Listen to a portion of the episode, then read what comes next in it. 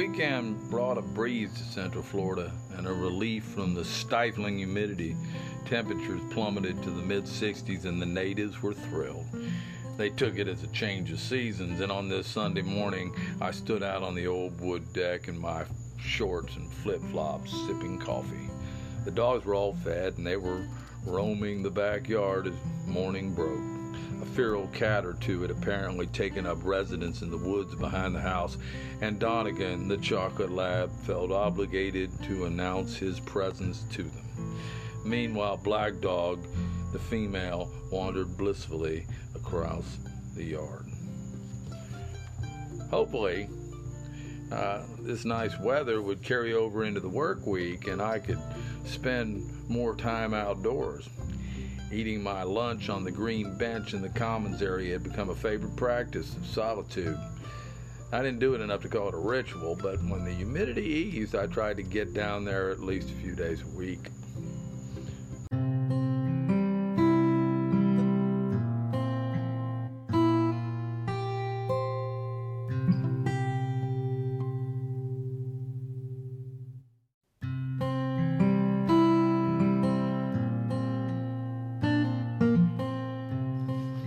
Jim McGinnis, and this is Stories We Can Tell. You know, over the past few years, I've taken to spending much more of my downtime by just sitting outside and noticing things around me. Ironically, a man who spends his days talking has never felt it necessary to simply fill up the air with chatter. I guess I learned to practice what I preach to my students, and I just sit and listen sometimes. Like my good friend JB, I've never been afraid of the quiet. I can I can find him at some airy establishment on the beach or down in Palm Bay, and we'll catch up on things, and then sometimes just sit with elbows on the bar and say nothing, listen to the music. JB's a bear of a man. He's been hanging drywall and working construction and helping kids in Melbourne for 35 years and he seems to know just about everyone in this town worth knowing.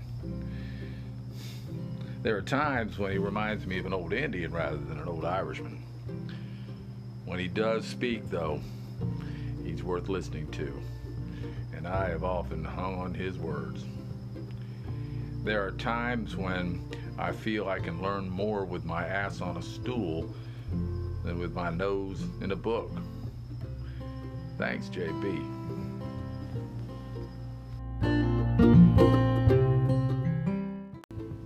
My days outside have grown more precious to me over the past few years, especially after a battle with lymphoma. It started with that cough. Seemed to interrupt every sentence. It became comical, actually. The Civil Rights Act of 1904 uh, outlawed discrimination. oh my God.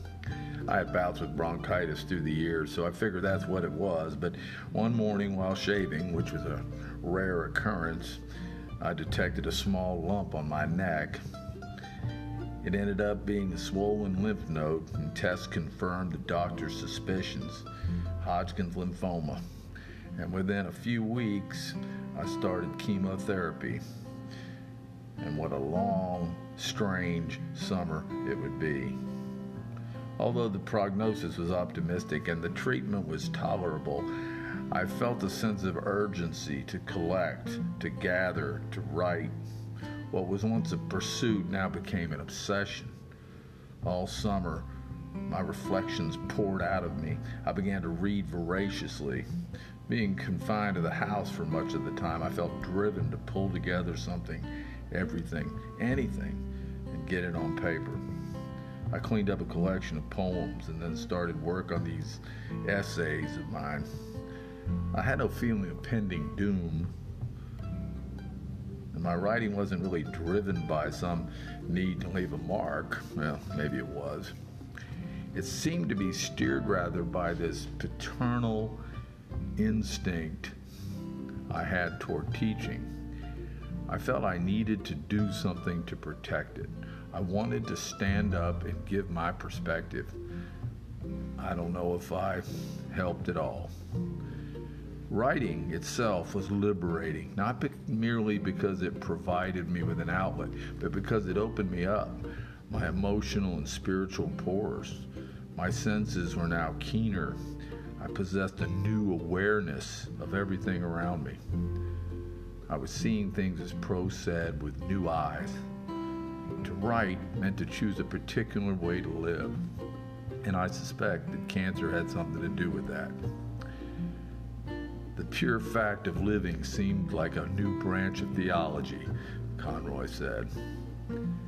However, when my health returned, my view changed on what I had written. I spent the past few months wrestling with my own arrogance. How could I be so presumptuous as to believe I had something to say, particularly about teaching?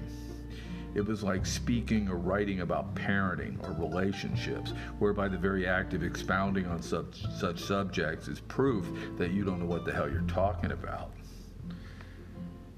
There's a certain priest that I know whose homilies always have a firm grip upon me when I show up. It's because he, he's so human. Father Carl never let himself become bigger than his message. He had an almost Lincoln like ability to raise his lessons by lowering himself. And so it all comes down to humility. Now, this, of course, is one of the first times I've spoken of cancer without hiding behind a third person. That said, I am again putting my words in other people's mouths in this conversation, as usual, it's a slightly different point of view on the subject. It's called A Touch of Dialogue, and I hope it's a story worth listening to.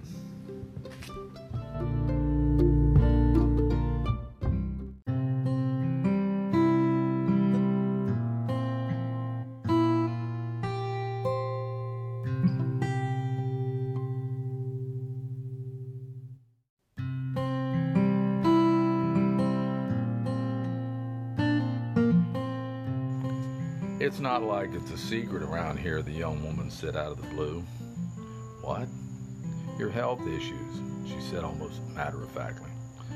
You didn't know me, but you knew I was sick. He just stared down at the ants crawling across the bricks. After a moment, she got up to leave, and he stopped her. Stay, stay, please, he asked. She turned. Okay, I had my touch of cancer touch of cancer, she asked. I heard Christopher Hitchens say that. I find it much more amusing now. Hilarious was her response as she sat back down.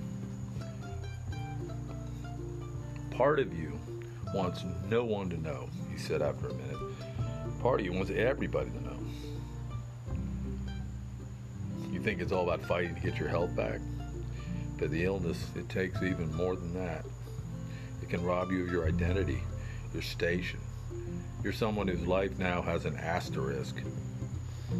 Yeah, you're a survivor, she said, interrupting, and that beats the hell out of the alternative. the man nodded. Got me there. But things seem so weird sometimes. Awkward. Even how are you doing takes on a whole new meaning.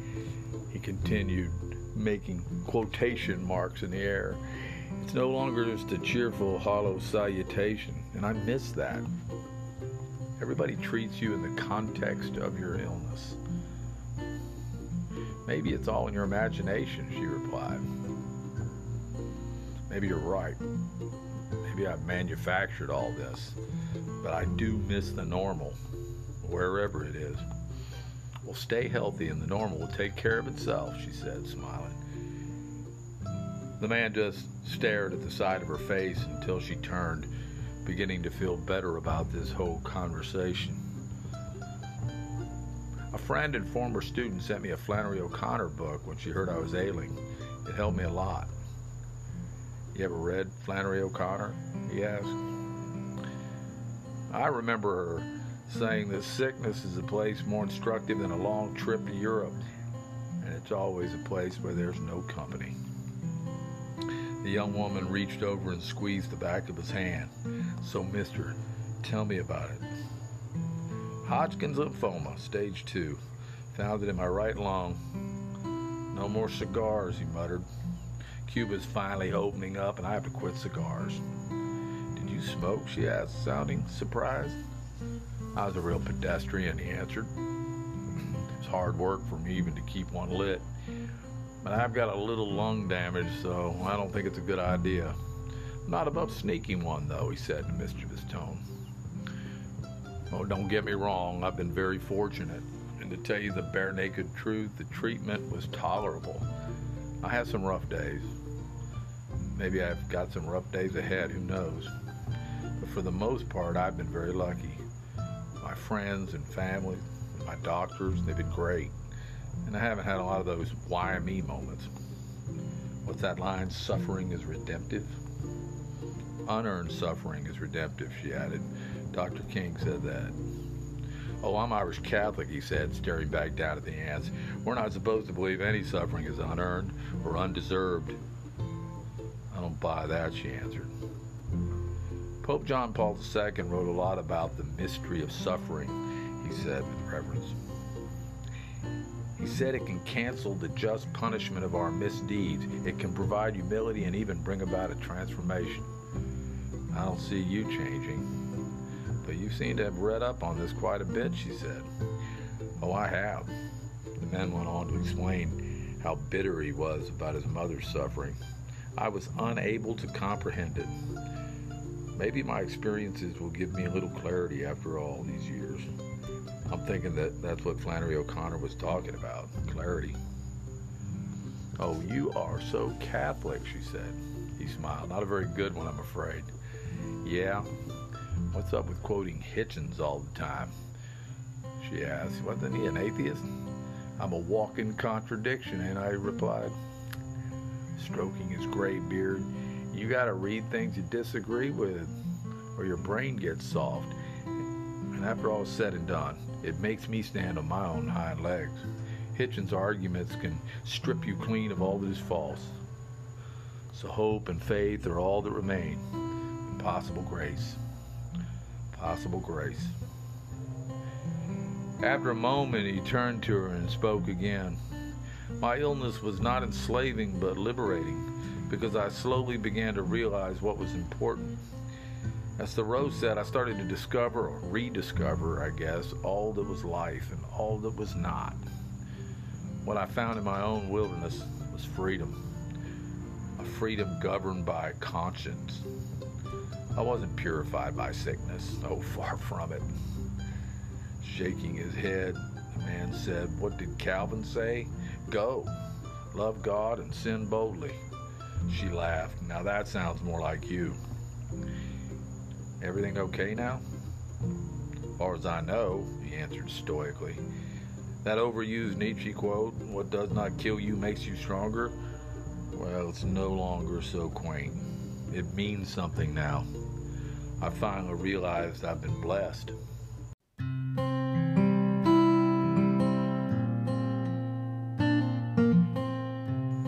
Oh, I have many blessings. I guess I should have said that. But among them is the fact that for a long time I've been exactly where I should be.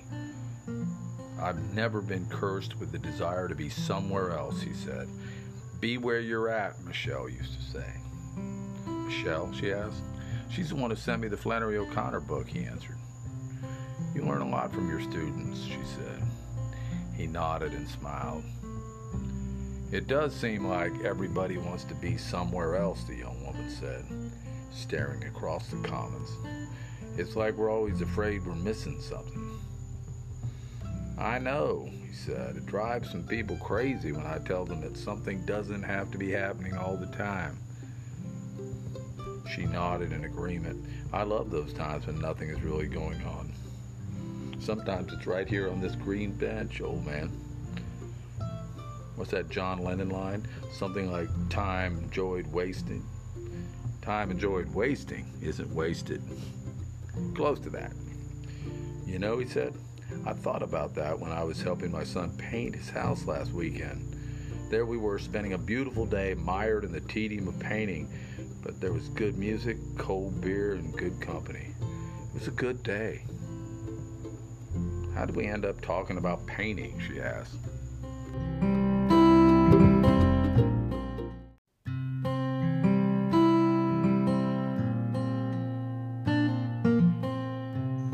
That's all for now. Thanks for listening. Until next time, this is Stories We Can Tell, and I'm Jim McGinnis, wishing you fair winds.